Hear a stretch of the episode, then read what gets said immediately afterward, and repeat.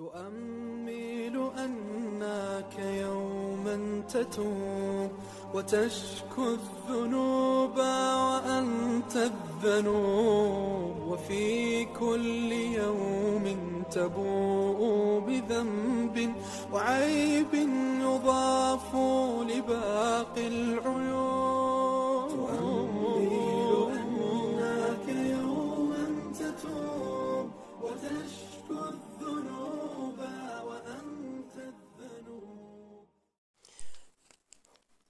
بسم الله الرحمن الرحيم الحمد لله رب العالمين وبه نستعين السلام عليكم ورحمة الله وبركاته เอ่อในตตอนที่สามของเกี่ยวกับเรื่องของมุมมองของนักวิชาการ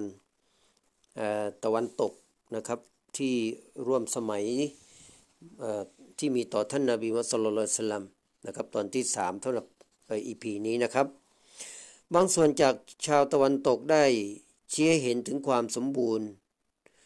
ของท่านรอซูลสลลัลลอฮุอะลัยฮิวะสัลลัมและชี้ให้เห็นว่าชาวยุโรปยังด้อยกว่าสิ่งที่ท่านนำมาเผยแพร่โจฮัน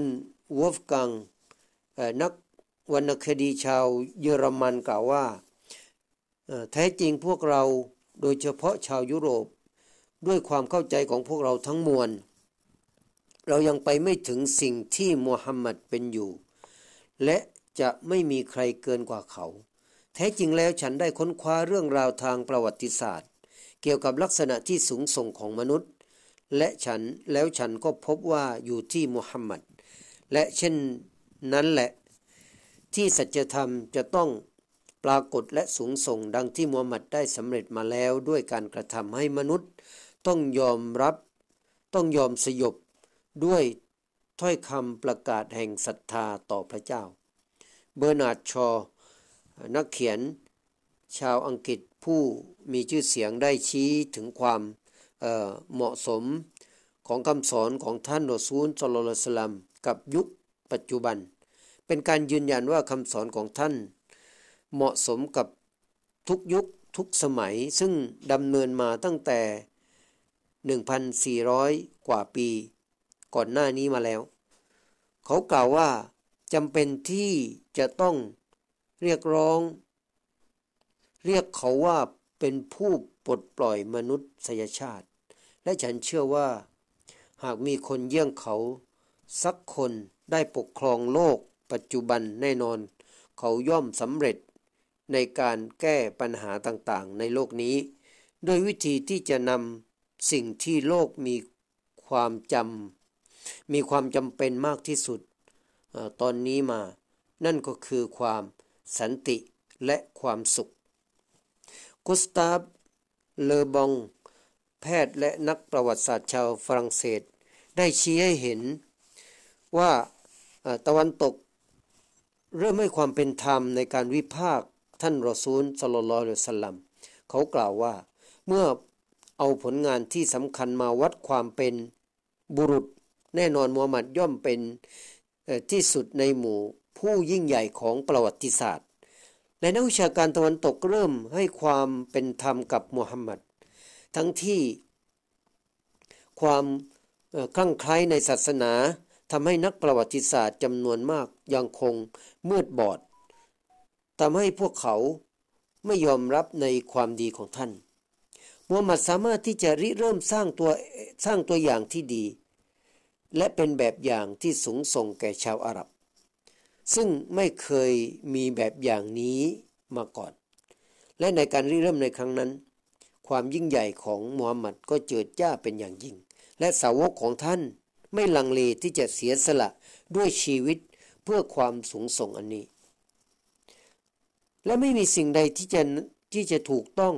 มากไปกว่าการที่มูฮัมหมัดได้ รวบรวมอำนาจการปกครอง การทหาร และการศาสนาไว้ในมือเดียว ไว้ในมือเดียวกัน ในวันที่คับสมุทรอาหรับยังกระจัดกระจายกันอยู่ ไม่สามารถประเมินค่าของมันผ่านผลงานได้เลย เพราะอาหรับได้พิชิตแคว้นเมืองต่างๆ ภายในหนึ่งศตวรรษ หลังจากที่ก่อนหน้านั้นพวกเขาอยู่กันเป็นเผ่าเหมือนคนป่า ที่ทำสงครามระหว่างกันเองก่อน ที่จะมีมุฮัมมัดมาบังเกิดขึ้นมา อิเตียนดีเนตได้ยกย่องบุคลิกและความโดดเด่นของท่านรอซูลสลลัลอฮุอะลัยสลัมโดยที่เขากล่าวว่า แท้จริง บุคคลที่มุฮัมมัดมีอยู่กับตัวนั้น ขอโทษครับ แท้จริงบุคลิกที่มุฮัมมัดที่มีอยู่ ออกับตัวนั้นเป็นบุคลิกที่ฉีกกรอบจารีตและมีอิทธิพลอย่างมาก จนมันทำให้บทบัญญัติของเขาเป็นสิ่งที่มีลักษณะเข้มแข็งทำให้เกิดจิตวิญญาณแห่งการสร้างสรรค์ และมอบคุณลักษณะแห่งความใหม่ให้เกิดขึ้นบรรดานักเขียนชาวตะวันตก ได้ถ่ายทอดความรู้สึก ทึ่ง อย่างลึกซึ้งเกี่ยวกับท่านรอซูลุลลอฮ์ซัลลัลลอฮุอะลัยวะสัลลัมชาก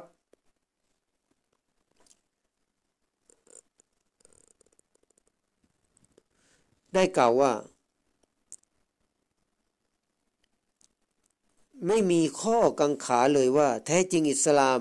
ที่อัลลอฮ์ผู้สร้าง คัดเลือกมันมูฮัมหมัดให้มาเป็นผู้นำนั้น มันช่างเหมาะยิ่งแล้วกับมูฮัมหมัด และมูฮัมหมัดก็เหมาะสมยิ่งกับอิสลาม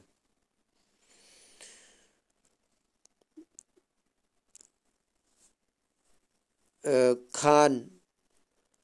บล็อกขึ้นมัน ชาวเยอรมันกล่าวว่า ศาสนาทูตของอิสลาม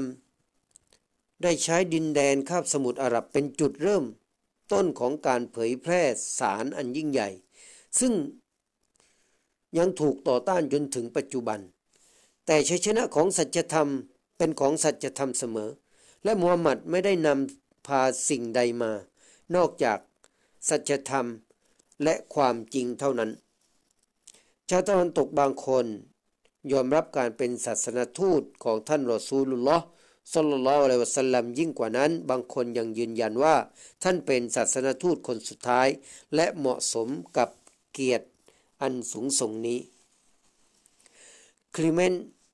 ปราชชาวฝรั่งเศสกล่าวว่ามูฮัมหมัดไม่ใช่ศาสนทูตธรรมดาทว่าเหมาะสมที่เป็นที่จะเป็นศาสนทูตท่านสุดท้าย มาดแม้นว่าบรรดามุสลิมได้ยึดถือท่านเป็นแบบอย่างในการเผยแผ่แล้วแน่นอน โลกนี้จะต้องกลายเป็นมุสลิมอัสสลามุอะลัยกุมวะราะห์มะตุลลอฮิวะบะเราะกาตุ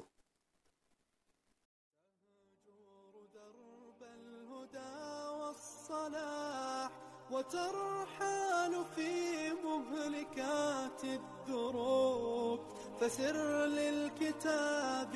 بدرب الصحاب وذق بالمتاب رحيق الطيوب. وذق بالمتاب رحيق الطيوب.